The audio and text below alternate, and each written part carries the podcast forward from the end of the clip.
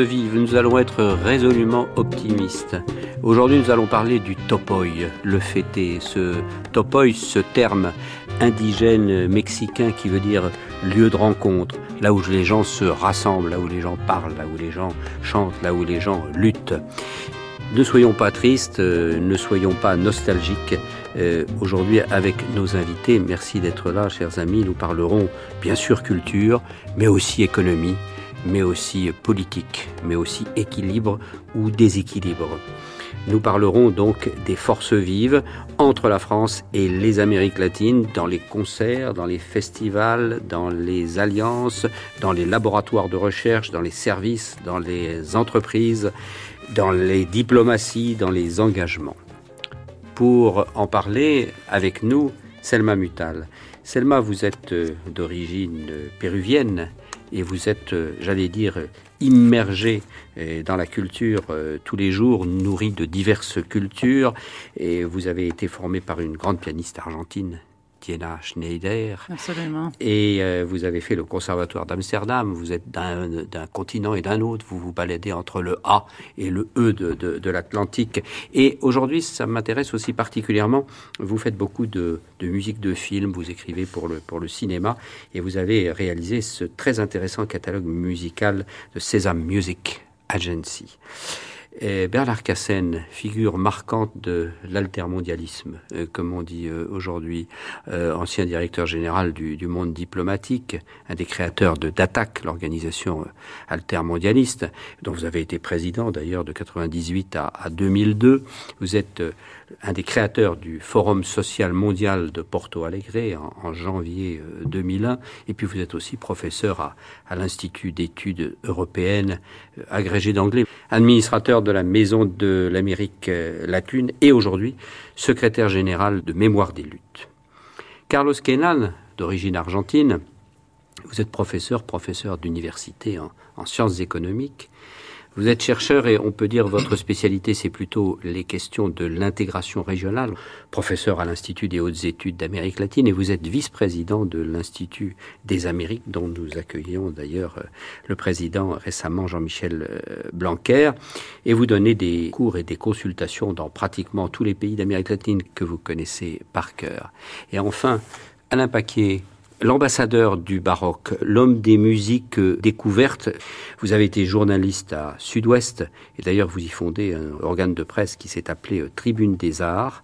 Vous avez été chargé de mission au ministère de la Culture. Vous avez créé des festivals, je ne le citerai pas tous, mais en 1986, vous euh, créez le Festival international de musique de Salzbourg. Et puis après, vous créez une société, K617 avec euh, Lionel Lissot, dans laquelle vous enregistrez, dans laquelle vous éditez une série de 250 disques, notamment sur les musiques baroques dans le Nouveau Monde. Et vous avez d'ailleurs, à partir de ça, édité un livre remarquable aux éditions Fayard. Avant de vous passer la parole et, de, de nous retrouver sur ce topoï, la personne qui va nous inviter sur ce lieu de rencontre est topoï, elle s'appelle Elise Roca.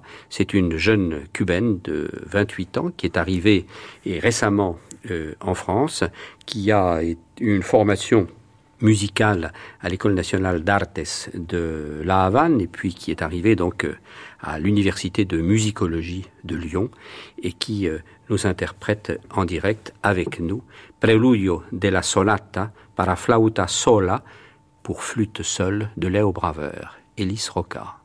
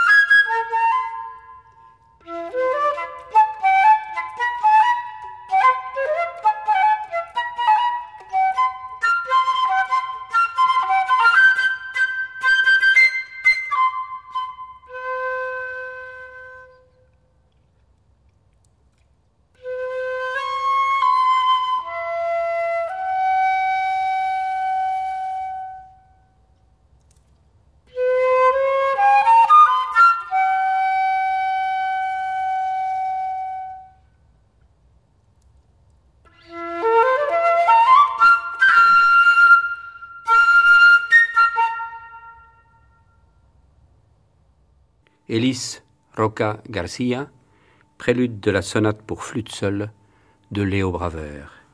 Selma Mutal. Le cinéma, la littérature, la télévision, le théâtre, la danse, aucun, disons, aucune création, aucune forme de création ne, vous échappe. Le boom latino-américain dont on a tant parlé, la movida, l'invasion, euh, disons, on va dire, planétaire de l'Amérique latine, en France en particulier, c'est fini ou ça continue?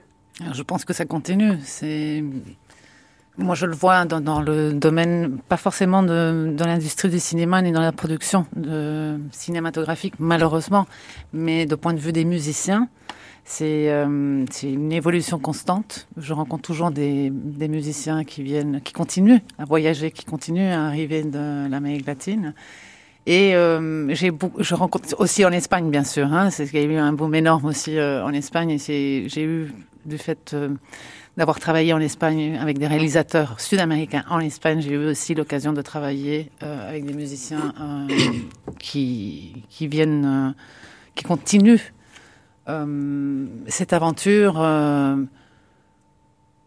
au-delà des, frontières sud-américaines, latino-américaines, je dirais au-delà des frontières des Amériques, parce qu'on peut dire aussi aujourd'hui qu'il n'y a plus de frontières du tout, même celle du Rio Grande, notamment dans le domaine de la culture. 42 millions de latinos euh, aux États-Unis. Ça mélange encore plus les musiques, non? Absolument, absolument. Et les cinémas. Et, les cinémas, mais oui, les cinémas, euh, bah, oui. Encore une fois, j'insiste beaucoup sur euh, la possibilité du cinéma parce que c'est un, ça a un coût qui est bien supérieur.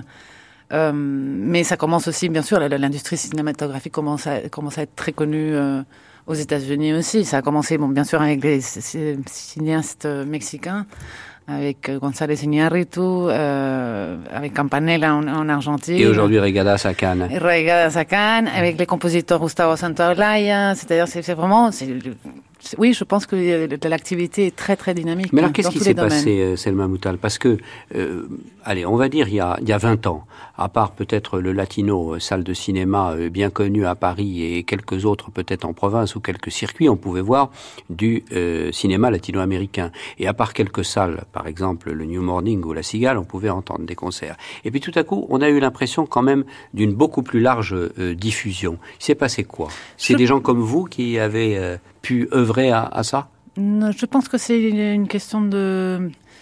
Il y a quelque chose dans la mentalité qui a changé par rapport aux grands films commerciaux, aux grands blockbusters. Je pense qu'on a donné plus de place au cinéma indépendant. Et le cinéma indépendant et ce, et ce, monde intimiste commence à avoir plus de place. Et ça, c'est tant dans les sociétés très développées comme les États-Unis, the indie movie industry, comme, l'appelle, comme on l'appelle. Et en Amérique latine aussi, on a donné euh, la possibilité à des cinéastes de travailler avec des petits budgets, chose qui n'existait pas avant. C'est-à-dire qu'aujourd'hui, les gens ont un goût aussi pour ce genre de, de films, qui sont plus socio-culturels, je dirais, qui présentent des problématiques plus quotidiennes. Je pense que c'est, ce sont les spectateurs aussi. C'est pas seulement ceux qui créent ce genre de films et ce genre de, de nouveautés, si vous, si vous voulez, ce sont les spectateurs qui sont plus euh, sensibles à ce genre de. Mais on dit heureusement d'ailleurs, mm-hmm. heureusement. Mais on dit qu'un Quaron ou qu'un Walter Sales, dès qu'ils ont, dès qu'ils commencent à avoir du succès, ils partent aux États-Unis et ils font leur carrière à Hollywood. Ah on les perd donc nous en Europe. Absolument, on les perd. Oui, oui, je trouve ça très dommage d'ailleurs. Et vous avez vu sur la route euh, le dernier film à, à Cannes, je pense qu'il change beaucoup de Central du Brésil. Alors, euh, et là encore, c'est une question de choix. Je pense que il y a beaucoup, euh, ça a beaucoup à voir avec euh, avec la question du de la production. C'est une question de production. Et moi, je suis vraiment très très contente de voir que cette industrie indépendante à petit budget marche, parce que ça donne beaucoup de possibilités aux jeunes cinéastes aussi. Moi, j'étais dans les festivals de cinéma latino-américain ici, le Biarritz que vous connaissez très bien, bien sûr, celui de Toulouse. J'étais mais vraiment euh, frappé par, par l'échange, par la volonté des gens de travailler euh, La France, euh, qui à travers le ministère des Affaires étrangères euh, collabore beaucoup aussi pour, par exemple, dans le, dans le secteur de la musique. Moi, je, n'ai travaillé qu'avec des. Ce, ne, ce ne sont pas des, productions purement sud-américaines ou purement espagnoles. Loin de là, on travaille beaucoup en quota. On a besoin d'équipe technique. La France, d'accord, 15 000 euros pour la musique. Toi, ça, ça bouge, ça bouge beaucoup. Et ça, je pense que c'est important de le, de le remarqué. Bernard Cassen, ça bouge du côté de Porto Alegre, ce fameux forum dont on a tellement parlé, qui portait tant d'espoir. Non, non pas qu'il n'en porte point aujourd'hui, mais qu'est-ce qu'il devient, qu'est-ce qu'il peut représenter justement dans nos relations, nous, avec l'Amérique latine? Ben, le, le, premier forum social mondial, comme vous venez de le signaler, a eu lieu en janvier 2001 à Porto Alegre. C'était une rencontre euh, qui avait pour vocation initiale de contrer Davos, le forum économique mondial de Davos qui réunit les grands de la planète, les financiers, euh, les industriels, les multinationales et les hommes politiques à leur service. Euh, L'idée est venue de créer une sorte, de contre-forum, aux mêmes dates d'ailleurs, délibérément, mais qui rassemblerait non pas simple, les forces économiques, mais les forces sociales, les, les, mouvements sociaux, les syndicats, etc., etc. Et pourquoi Porto Alegre? Euh, parce que ça s'est décidé dans mon bureau, mon diplomatique, avec des camarades brésiliens, qui, disaient il faut absolument faire quelque chose contre Davos. Je dis bien entendu, mais ils voulaient même le faire à Davos. Mais Davos, c'est euh, impossible de, faire une manif euh, quelconque dans les rues de Davos sauf à avoir la police suisse ou l'armée suisse. Vous auriez reçu quelques coups de matraque sans, sur aucun Doute, sans aucun doute. Donc j'ai dit, ben, il faut faire ça euh, dans un endroit qui soit contre aussi, alternatif. Et je, à cette époque, je voyais que le Brésil, euh, comme pays susceptible d'accueillir une telle rencontre, euh, et puis au Brésil, Porto Alegre. Et pourquoi Porto Alegre Parce qu'il y avait depuis des années une expérience de budget participatif qui a fait école dans, dans le reste du Brésil et au monde. Et la première année, en 2001, eh bien, il y avait une vingtaine de milliers de personnes. Euh, c'était euh, un espace qui était indispensable parce qu'il n'existait pas, alors que les, financiers, les multinationales ont toutes sortes d'espaces pour se rencontrer, Davos, la commission trilatérale, euh, et j'en passe. Les mouvements sociaux n'avaient pas. Et donc ça a commencé comme ça. Et puis il y a eu des forums sociaux, il y en a eu à Porto Alegre, il y en a eu également euh, en Inde, il y en a eu au Kenya, il y en a eu au Sénégal, le prochain aura lieu en Tunisie. Euh, c'est donner la parole aux forces sociales en lutte contre l'ennemi commun, qui est le néolibéralisme, qui, prend des formes évidemment très différentes.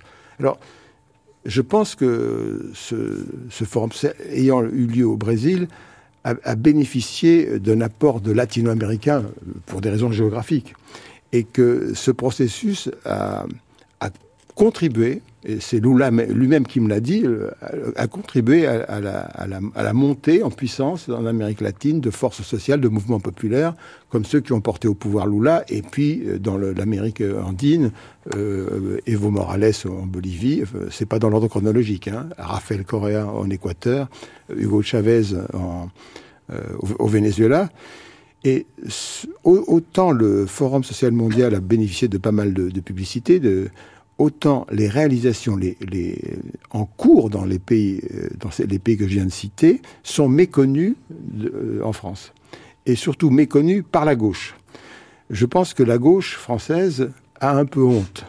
Quand elle se regarde dans la glace, et, et qu'elle, si dans la glace elle voit euh, comment dans certains pays s'est imposé le primat du politique sur l'économique et sur la finance, eh bien, un certain nombre de dirigeants doivent se dire, moi, je ne suis pas capable d'en faire autant, je n'aurai jamais le courage de le faire. Donc, euh, il y a des expériences latino-américaines caricaturées euh, quand elles sont mentionnées par la presse et par les, grands médias. Par exemple, si on lit El País, on, est effectivement informé sur l'Amérique latine, mais d'une manière extrêmement tendancieuse. El País est la tête de pont en, Europe de, de, de, des campagnes de désinformation systématiques à l'encontre notamment de Cuba et du Venezuela, qui sont les bêtes noires. Et en France, les, journaux, je ne vais même pas les citer, euh, les quotidiens et même, et même les hebdos reprennent un peu les mêmes thèmes.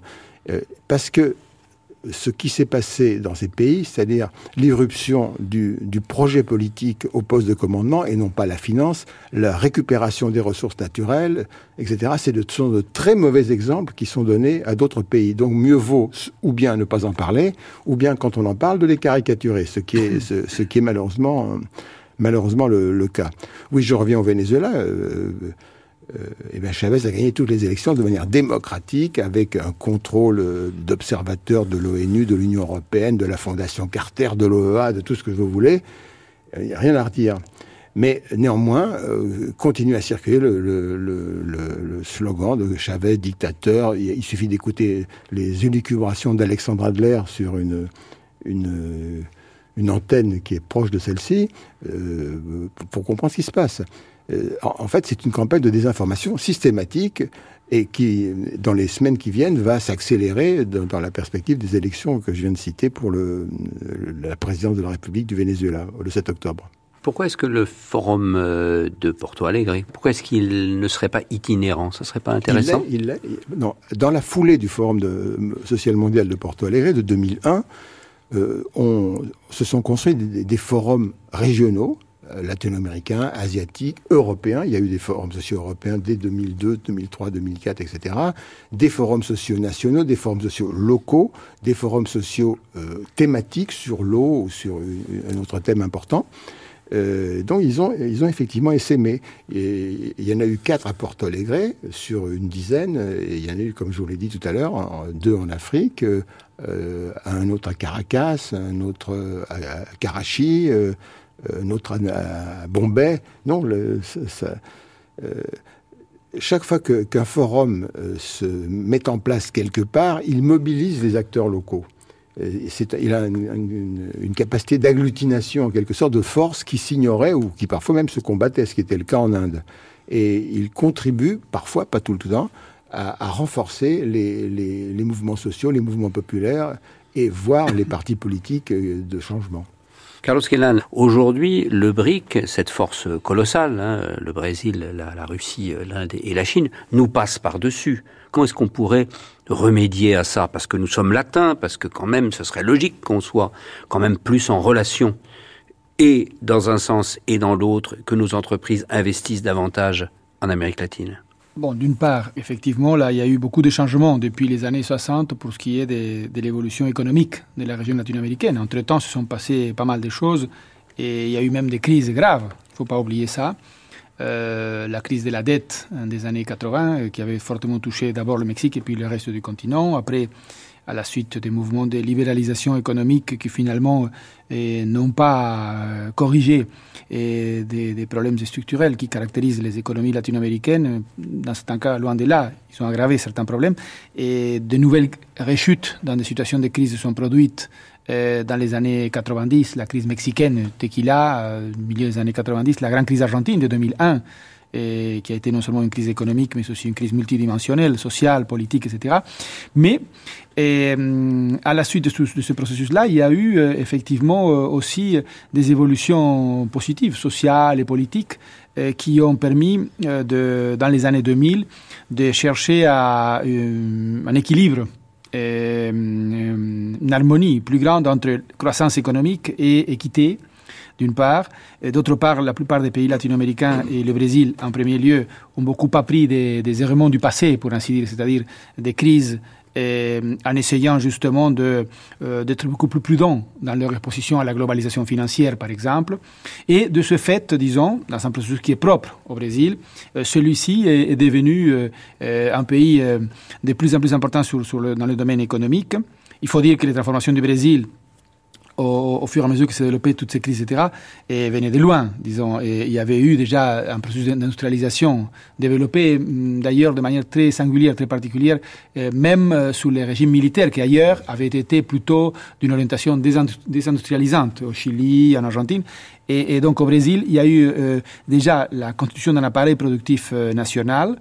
Et dans les années 2000, je disais, une orientation beaucoup plus prudente pour ce qui est de l'insertion internationale, tout en étant assez agressif sur le plan, euh, disons, du, développement économique, avec des innovations sociales, euh, par exemple la Bolsa Familia qui a permis, donc, euh, à travers des transferts conditionnés pour les secteurs les plus, les plus défavorisés, d'essayer de, finalement de, promouvoir l'inclusion sociale des secteurs les plus, les plus pauvres, et ça produit des effets. D'ailleurs, c'est un pays qui, le, le, cadre économique et social a beaucoup changé euh, des dizaines de milliers de personnes se sont, euh, des millions de personnes se sont intégrées aux classes moyennes. Donc tout ça fait un dynamisme économique, certes, et profitant aussi d'un autre événement majeur qui a beaucoup impacté l'évolution économique de l'Amérique latine, qui est l'émergence de la Chine comme un grand importateur net de matières premières au début des années 2000. Et ceci a surtout favorisé les pays de l'Amérique du Sud. Premier marché du Pérou aujourd'hui, par exemple. Du Pérou, du Chili. Euh, bientôt, disons, euh, probablement le deuxième grand euh, partenaire commercial de la région, dépassant l'Union européenne, qui l'est jusqu'à présent avec 14-15% des échanges extérieurs de l'Amérique latine. donc, il y a ces changements-là qui effectivement ont fait que bon, le Brésil en premier lieu, mais d'autres pays de l'Amérique latine ont une présence importante économique. J'ajouterai que, contrairement à ce que l'on pense souvent, les secteurs économiques européens, et en particulier en France, ont bien perçu ces évolutions-là. Et justement, dans un contexte où les, investissements européens sont très importants, voire toujours parmi en tête, hein, parfois les États-Unis, parfois l'Europe au cours de ces bons an, l'Europe est toujours en tête pour ce qui est des investissements étrangers. Et, eh bien, il n'y a pas que l'Espagne, comme ça s'était produit jusqu'à il y a quelques années, même si l'Espagne est toujours très importante. La France, par exemple, a augmenté sa présence dans tous les domaines, dans tous les secteurs. Une présence qui est ancienne, et dans le cas du Brésil, avant même les années 60, cette référence au général de Gaulle, disons, il y avait déjà une présence importante. Poulain, par exemple, était présent dans les années 30, 40 au, au, Brésil. Et donc aujourd'hui, cette présence s'est renforcée. La Carrefour, par exemple. Carrefour, il y a quelques jours, j'ai justement l'information ici sous les yeux, le groupe Casino a pris une participation majoritaire, a racheté les groupes Pão d'Azucar et, et donc est devenu, disons, très présent au Brésil. Aujourd'hui, 75% d'ailleurs des investissements étrangers directs français en Amérique latine sont installés au Brésil. Et le Brésil est plus important du point de vue des investissements étrangers directs euh, français en termes de stock, plus important au Brésil qu'en Chine. Même si on parle beaucoup de la Chine, la présence relative de la France au Brésil est plus importante encore aujourd'hui en termes d'entreprise, en termes d'investissement au Brésil qu'en Chine. Vous pensez qu'un jour on arrêtera de parler des pays émergents quand on parle de, des pays d'Amérique latine, parce qu'ils sont plus qu'émergents quand même.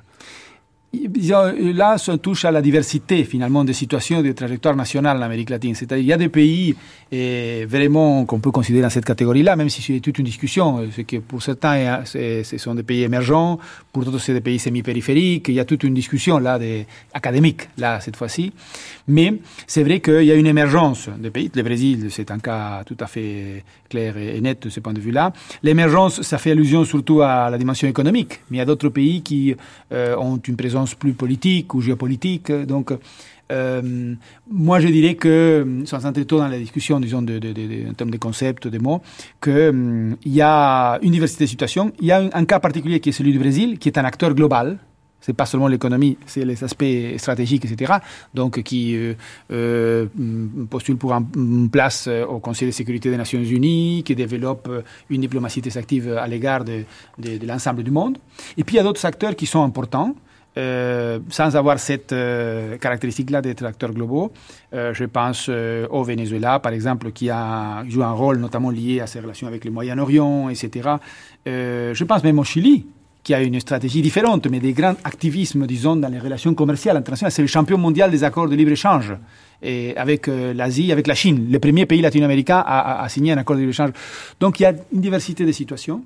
Et puis il y a des pays euh, dont on parle moins, mais comme on a évoqué tout à l'heure le, Pérou, ou la République dominicaine, par exemple, qui est un pays qui a, développé beaucoup d'initiatives, tout en étant un petit pays, de, rapprochement, euh, de médiation sur pas mal de plans.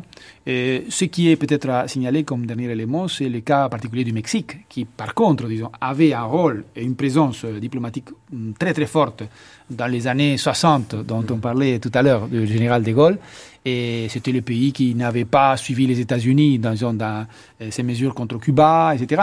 Et donc euh, le Mexique aujourd'hui, peut-être aux prises avec des problèmes internes que tout le monde connaît, et beaucoup moins flamboyant du point de vue de, sa présence sur la scène internationale. Marchemos mano en la mano, comme disait le général du balcon du Socalo. Alain Paquier, je voudrais euh, vous entendre euh, m'annoncer, ou plutôt me désannoncer une mauvaise nouvelle, c'est que vous arrêtiez la série des chemins du baroque, que vous pensiez à autre chose. Où est-ce qu'on en est? Euh, Il y a une chose, je voudrais qu'on oublie le mot baroque. Baroque, ça a une connotation et un sens très particulier ici en Europe c'est-à-dire qu'on a d'abord euh, un espèce de langage européen commun à l'époque de, de, la Renaissance. Hein. C'est des signes reconnus collectivement et puis façonnés individuellement, mais c'est un véhiculaire. Et puis après, il y a des écoles nationales qui se créent.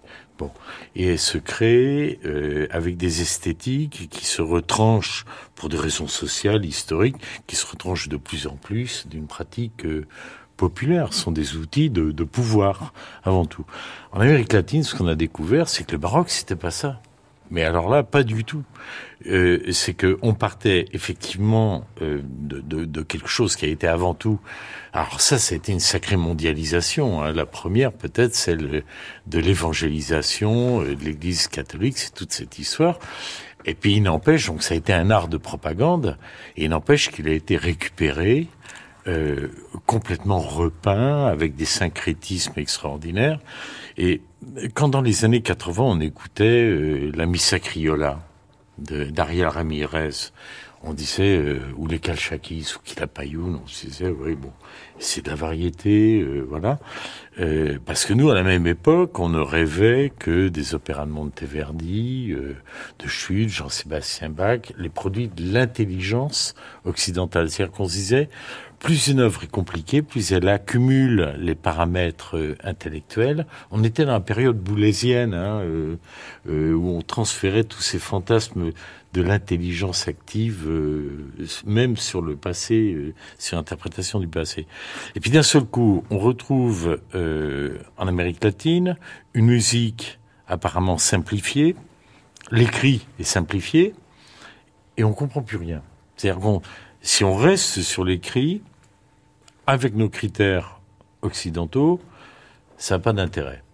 Et donc on passe complètement à côté, et il n'y a qu'une solution, c'est de réécouter Kalchakis, Kilapayoun et euh, Missa Criolla. Et là, d'un seul coup, on apprend que cette musique, toutes ces œuvres qu'on retrouve, leurs clés d'interprétation sont aujourd'hui dans la population en Amérique latine. Donc il faut oublier ce baroque euh, qui serait un espèce de, tableau figé peint au XVIIe ou au XVIIIe siècle. C'est encore une musique qu'on ne peut faire revivre que quand on apprend ce que sont les musiques des rues euh, ou un certain nombre de pratiques musicales aujourd'hui. Elle dépasse le signe, l'écrit, je ne sais pas ce que vous en pensez, euh, et, et, donc il faut l'écouter euh, différemment. Puis il faut arrêter. J'entendais cette œuvre de Léo Brouwer, qui est un compositeur fantastique, mais qu'on a tendance à mépriser parce que ce n'est pas de la musique sérielle, c'est pas de l'écriture par groupe. C'est faut oublier ça. Qu'est-ce que vous en pensez Absolument, je suis d'accord euh, avec ce que vous dites, mais aussi on oublie la diversité des styles, de, de, de, de tous les styles qui existent dans la musique euh, en Amérique latine. C'est pas seulement, par exemple, vous citiez la misa criolla. Euh, on peut faire référence à la musique andine, mais la musique aujourd'hui interprétée dans la rue, vous allez à Cuba, c'est impressionnant. Vous avez des gamins qui sont en, train de, de, de, jouer avec des petites percussions. Euh, c'est très très riche. Euh, Alors Cuba est le seul pays où on demande aux gens d'essayer de temps en temps d'arrêter de faire de la musique parce qu'on voudrait se reposer non, un mais peu. je veux dire que c'est oui, non, non, mais et, aussi par rapport euh, au concept euh, rationnel de, de l'écriture musicale. C'est-à-dire que euh, une œuvre peut perdre de sa valeur ou de son intérêt si vous n'avez pas, par exemple, une partition, si vous ne la comprenez pas, si vous ne l'analysez pas, ça ça marche pas comme ça là-bas. C'est-à-dire que c'est des choses. Moi, moi, j'ai eu euh, à demander parfois des chansons qui, ne sont pas écrites. On n'a pas. Alors, on doit faire des transcriptions de de partitions euh, nous-mêmes. Les gens ne raisonnent pas comme ça. C'est-à-dire que vous avez les inconvénients et les avantages. C'est-à-dire que ici, tout est répertorié, si vous voulez. Là, vous allez dans un conservatoire, je prends le cas du Pérou, de Lima, vous n'avez rien dans les archives, malheureusement. Et ça, c'est aussi l'autre côté. Si vous, vous avez l'intuition, c'est merveilleux. Les gens peuvent faire ça dans la rue, dans tous les jours, euh, dans la vie quotidienne. Mais vous avez aussi un, facteur au niveau d'éducation, si vous voulez, musical pour les jeunes là-bas, c'est un peu pauvre, malheureusement. Alors, ça a été euh, une de nos plus grosses interrogations, euh, justement au Pérou et également au Paraguay. C'est ce problème de l'expression euh, des, de gens qui avaient des talents, notamment des, des, des chanteurs, des chanteuses, et qui nous demandaient euh, de pouvoir avoir les clés parce qu'ils étaient complètement de tradition orale, qui demandaient de pouvoir avoir les clés sur leur propre répertoire, qu'on leur montrait, qu'ils découvraient, et qui avaient les mêmes sources que le nôtre au, départ. Et dès qu'on les mettait devant l'écrit, ils perdaient tout. Et donc là, euh, alors on organisait des petits concours, euh, et puis on disait stop, on arrête, c'est pas comme ça qu'il faut faire, parce que là on les stérilise. Alors comment on trouve? L'équilibre. Comment on trouve l'équilibre? Et ça, c'est une question que je me pose tous les jours. Euh... Et alors là, on rentre dans la grande traversée en sens inverse, qui explique pourquoi pour nous les chemins du baroque, c'est terminé. Euh, 25 ans, environ 400 élèves sur une dizaine de, de pays. Et on a appris énormément de choses. Et ces choses nous sont utiles aujourd'hui. C'est-à-dire que quand on regarde, par exemple, euh, il y, a, y, a, une vague formidable actuellement avec des hauts et des bas euh, et beaucoup de creux, euh, qui est la musique à l'école, puisqu'on a un déficit complet de notre éducation nationale, que les conservatoires sont dans un carcan, puisqu'on sait les chiffres sont dramatiques en France, moins de 1% des gamins ayant terminé le conservatoire continuent à avoir une pratique non seulement instrumentale ou vocale, mais même culturelle. Excusez-moi si je peux, si je peux me permettre aussi pas seulement ça. Les enfants, ils font une 20 minutes d'instrument et pour avoir le droit de faire un instrument, il faut faire une heure et demie de solfège. Alors ça aussi, il y a une éducation trop rigoureuse en, France dans les conservatoires. Mais alors justement, on essaye de résoudre le problème en disant oublions le solfège et puis on met l'instrument entre les mains de l'enfant. On regardait le système à Dudamel au Venezuela, on regardait le système Batuta en Colombie. C'est ce qu'ils font et ça marche. Manque de peau, c'est qu'au bout de deux ou trois ans, ils ont réussi à faire ça, les petits, entre 8 et 12 ans, dans les programmes euh, échecs euh, à l'école, euh, grâce à la musique, halte à l'échec scolaire, etc. On travaille là-dessus. Et puis il y a un moment où tout s'arrête parce qu'ils peuvent plus progresser. C'est-à-dire que vous parliez de caricature tout à l'heure. C'est exactement ça. On caricature les systèmes latino-américains, c'est-à-dire qu'on prend le côté un peu facile, démagogique, et puis on ne sait pas quoi en faire. Il manque quelque chose. Alors aujourd'hui, notre travail, et je vois ce qui va se, se passer euh, ben, dans une semaine exactement à l'Arsenal de Metz, qui est une des plus belles salles musicales européennes, des le pied des salles de la culture. On a 70 Colombiens, jeunes Colombiens, qui viennent du Valle des Cauca, euh, du système Batuta, parce qu'il n'y a pas que le système euh, Dudamel, bien sûr, heureusement c'est mais il y en a d'autres, et euh, ils viennent avec 70 autres gamins, ils ont ils ont foutu le feu sur une dizaine de pays européens, l'Albanie, le Kosovo, la Hongrie, la Turquie, et ils viennent euh, nous montrer ce qu'ils font avec un répertoire euh, symphonique et comment on est capable de passer euh, de ce travail de base et d'aller vers une rigueur et un élitisme partagé. Et ça, c'est extraordinaire. C'est à partir de ça que s'ouvre notre nouvelle voie d'action. C'est-à-dire tout ça, maintenant, on en a besoin. On en a besoin chez nous. Une date précise, Alain Paquier, 30 août, c'est ça Alors, ce sera le dimanche 2 septembre à 17h à l'Arsenal de Metz, très grand concert avec 140 jeunes musiciens. Euh, et voilà, euh, maintenant c'est l'opération retour, c'est le retour des caravelles en sens inverse et Dieu sait si on en a besoin.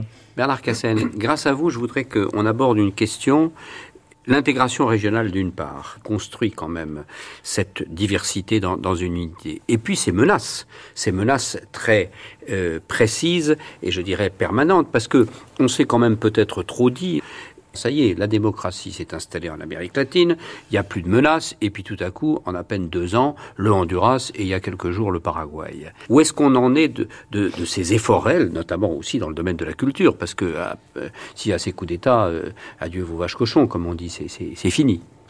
Euh, c'est une intégration qui a mis le politique, le projet au poste de commandement et qui a euh, laissé de côté les recettes néolibérales classiques euh, de la, euh, et qui figurent dans les, traités européens, c'est-à-dire de la, concurrence, un petit peu parce que les États-Unis étaient occupés par ailleurs, en Irak, en Afghanistan, ont pu se mettre en place des structures qui exclut les États-Unis, ce qui est la première fois. Il y a une structure panaméricaine qui s'appelle l'Organisation des États américains, dont le siège est à Washington, et que Fidel Castro avait décrit comme le, bassin où se trouvait le requin états-unien et les, sardines des autres, des autres pays. donc l'OA continue à exister, mais sa, sa, pertinence est mise en cause, et se sont créées différentes structures.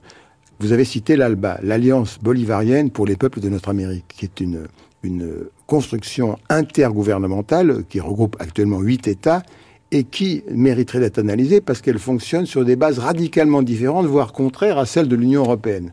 C'est-à-dire sur le principe de solidarité, de respect des asymétries, de mise en avant du projet social et de mise en deuxième ligne seulement de, des, des questions économiques et financières. C'est-à-dire l'économie et la finance sont mises à leur juste place, qui est celle d'être une servante et non pas une maîtresse. Rappelez-nous les, les, pays. Alors les pays, vous avez, ça a été créé par Cuba et le Venezuela en 2004, et ensuite se sont joints la Bolivie, euh, l'Équateur, euh, le Nicaragua, le Honduras jusqu'au coup d'État que vous avez cité, et trois petits États euh, caribéens anglophones, euh, Antigua et Barbuda, la, Dominique et Saint-Vincent et les Grenadines. Et cette entité est en train de s'élargir à, Haïti, à Sainte-Lucie et au Suriname. Également important a été la création de l'Union des nations sud-américaines qui regroupe les douze États d'Amérique du Sud et qui exclut les États-Unis les, Latino-Américains se retrouvent ensemble, sans les Américains du Nord et les Canadiens. Et puis la CELAC, la communauté des États latino-américains et caraïbes, dont le siège sera à Caracas, qui regroupe les 33, la totalité des États latino-américains et caraïbes, dont Cuba, mais pas les, les États-Unis et pas le Canada. Alors, face à cette réaction, vous fait beaucoup d'illusions sur l'attitude d'Obama. En fait, euh, Obama poursuit exactement la même politique euh, que celle de Bush à, quelques euh, habillages près. Et on sait le rôle néfaste que les États-Unis ont joué lors du coup d'État du Honduras. on ne sait pas très bien dans le coup d'État légal, entre guillemets, qui a eu lieu au Paraguay ces derniers jours de juin, quel était leur rôle, mais on sait bien que, euh, et je le tiens de, très bonnes sources, ça, que l'action de la CIA en Europe dans les prochaines semaines euh, vise à déstabiliser les réseaux de solidarité avec le Venezuela dans la, perspective de l'élection présidentielle. Donc, il ne faut pas non plus penser que la main des États-Unis est un peu partout, mais les États-Unis ne peuvent pas tolérer que la totalité des États latino-américains aient récupéré leurs ressources naturelles, et en particulier le Venezuela, qui reste le très mauvais exemple à suivre et qui a été le moteur avec le Brésil, avec Lula, de, ces mécanismes d'intégration. Euh, le, moteur qui a fait bouger les choses en Amérique c'est Chavez. Euh, et la disparition éventuelle de Chavez serait un coup très très dur porté à l'intégration latino-américaine. C'est le Venezuela avec le Brésil. Bon, le, cas de, Paraguay montre que effectivement, euh, il ne faut pas considérer la démocratie comme quelque chose d'acquis euh, dans la région latino-américaine. Nous avons fait à l'Institut des Amériques un ouvrage, euh, disons, pour l'Agence française de développement, qui d'ailleurs euh, est notre démonstration, disons, d'une présence euh, française et européenne croissante, dont on ne parle pas beaucoup en Amérique latine, parce qu'elle s'est développée ces, ces, dernières années, disons, avec des implantations dans plusieurs pays de, de l'Amérique latine, et où une des caractéristiques, disons, de six caractéristiques majeures, c'est d'être un continent démocratique, mais qu'en même temps, elle reste fragile, que c'est quelque chose à protéger, parce que effectivement, euh, il, peut y avoir des, mouvements de déstabilisation. Euh, il, y a, des pays où les conflits euh, sociaux et politiques sont très importants.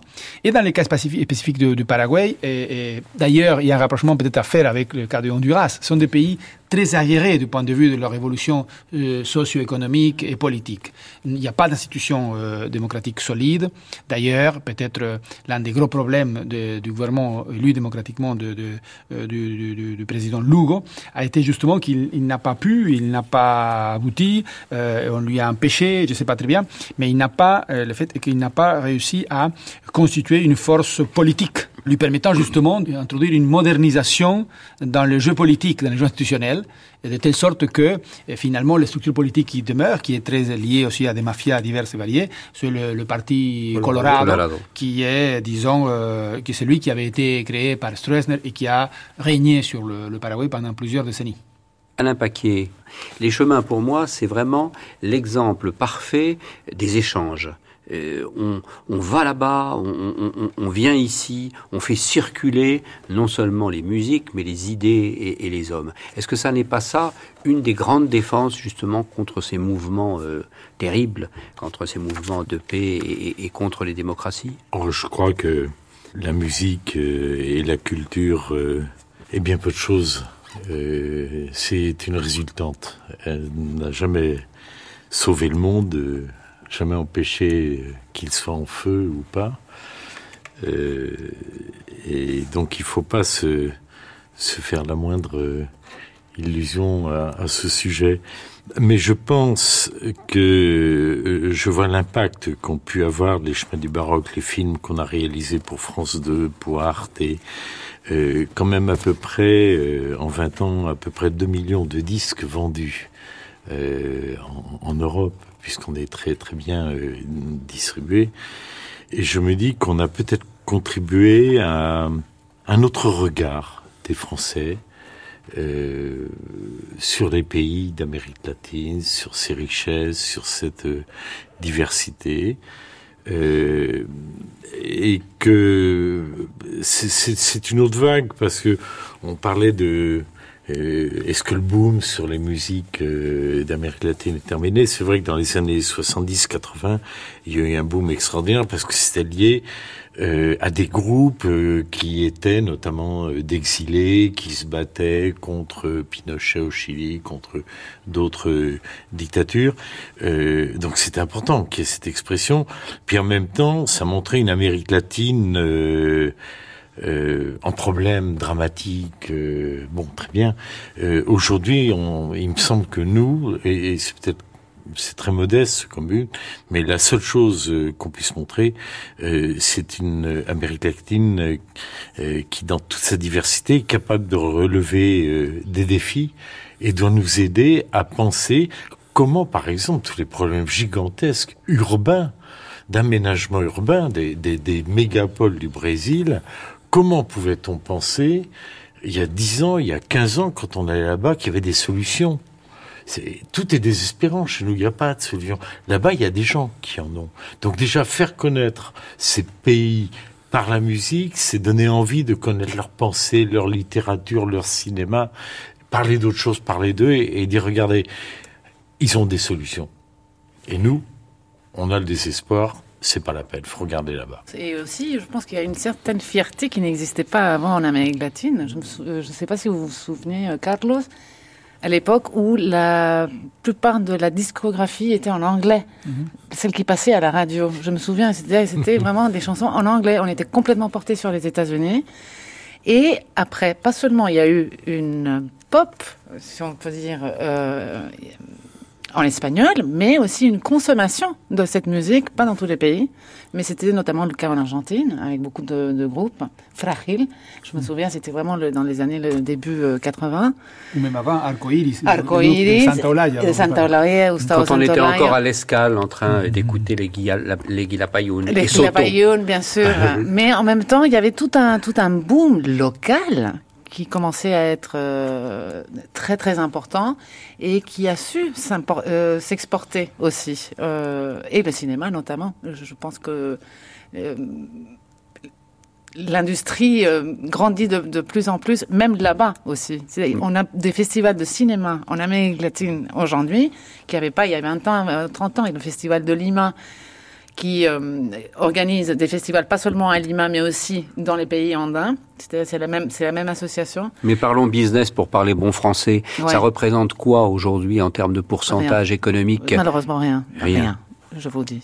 La, la, production cinématographique dans, dans certains pays. Et discographique ou musicale, on va euh, dire Musicale, surtout aujourd'hui avec l'industrie du disque qui est complètement disparue, rien non plus. Et le livre, n'en parlons pas. Et le livre, n'en parlons pas. Enfin. Et le Mexique peut-être un peu, euh, mais non, je pense que c'est fini aussi. C'était les, les, grandes foires, mais en termes de facts and figures, business, comme vous dites, rien.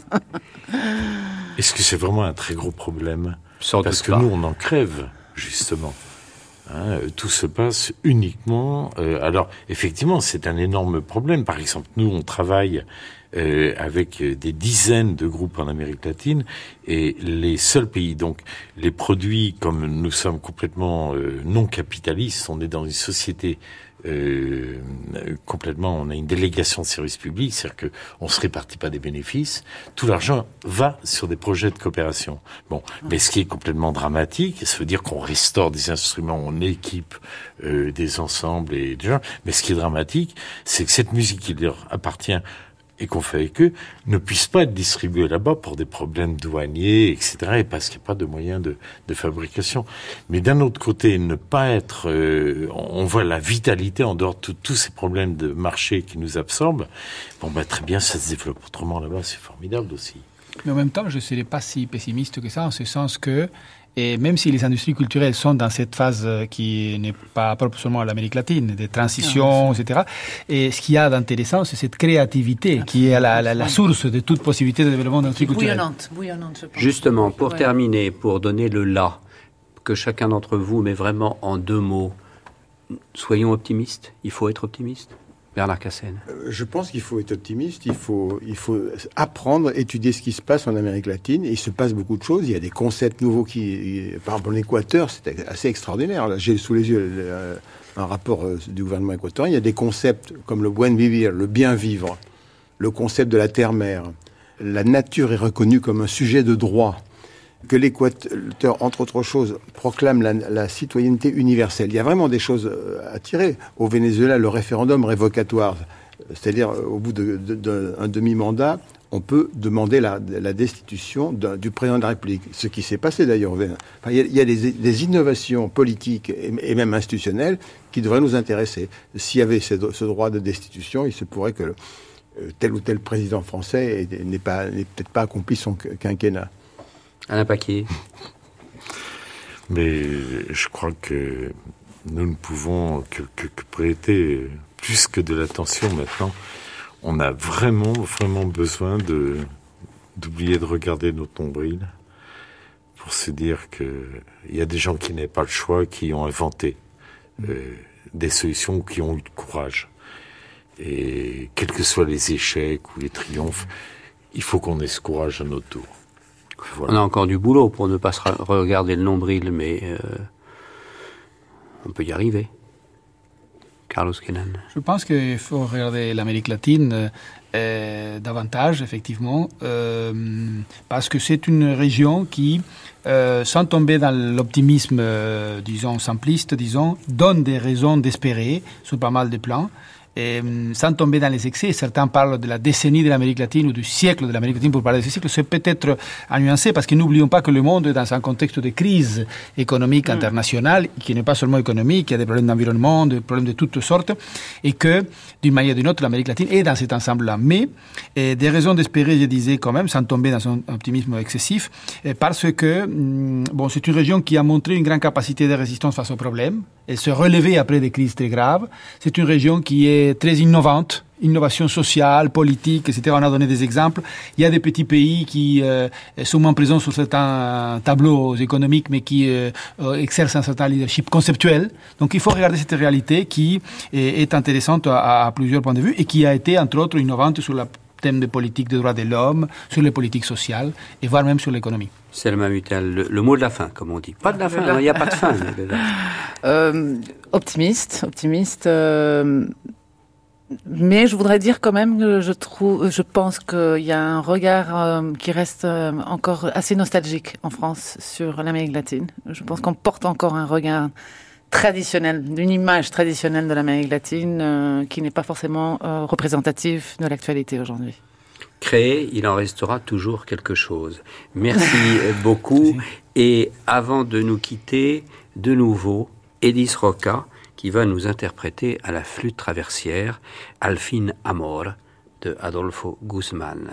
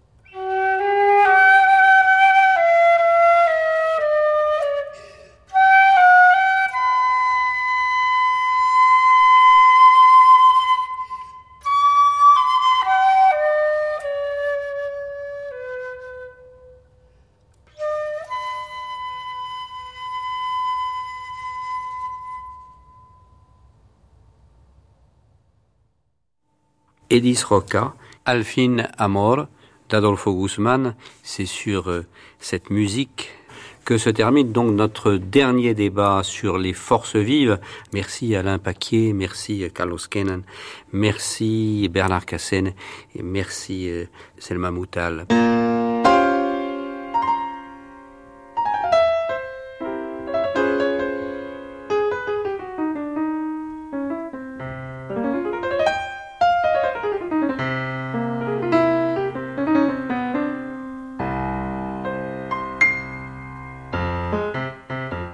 Tout au long de cette semaine où nous avons eu vraiment plaisir à être avec vous, avec nos invités, avec toutes ces voix et ces témoins fascinants de notre monde sans frontières et aux mille couleurs, nous avons, je l'espère, ouvert notre mémoire et fêté notre passion.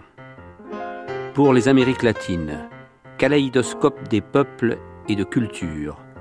Pour une France au sans visage, aux multiples accents et surtout, surtout, nous avons fêté ces rendez-vous passés, présents et à venir entre les langues, les trésors, les vents et les saveurs de nos terres qui depuis des centaines d'années se regardent et se croisent.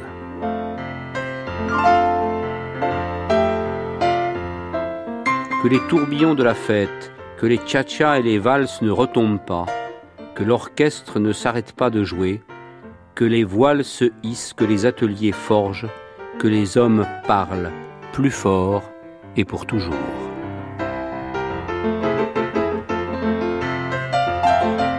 C'était Voyage Atlantique, Regards croisés, les Amériques latines en France.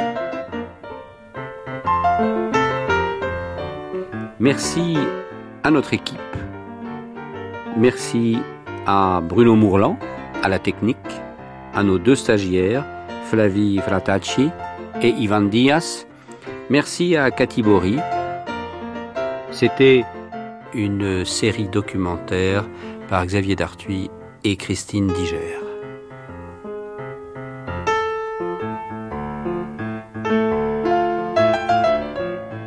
Ainsi s'achèvent nos grandes traversées. Dès lundi, vous retrouverez les programmes de la rentrée. Bonne fin de semaine. Esse partido alto é da melhor qualidade. Se liga só, bicho, olha só. Na boca, moça!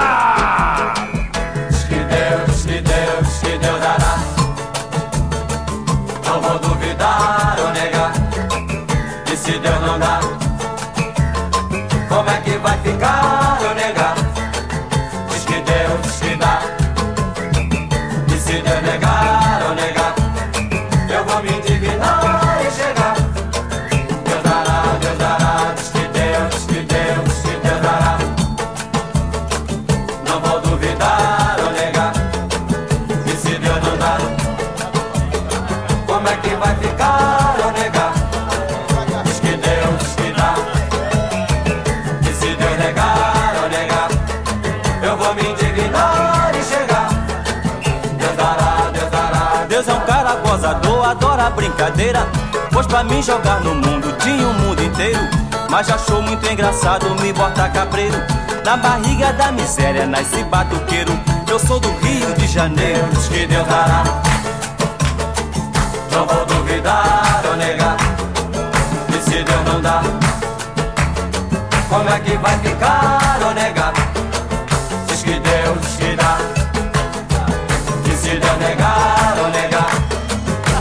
Indignar e chegar.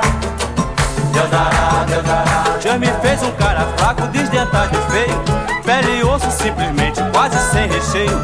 Mas se alguém me desafia e bota a mãe no meio, dou pernada três por quatro e nem me despenteio. Eu já tô de saco cheio.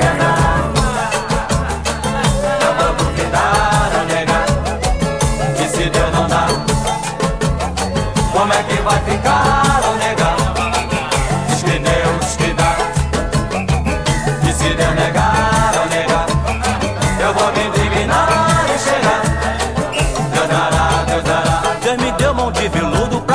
carícia. Deus me deu muita saudade e muita preguiça. Deus me deu perna comprida e muita malícia. Pra correr atrás de bola e fugir da polícia. Um dia ainda sou notícia. que Deus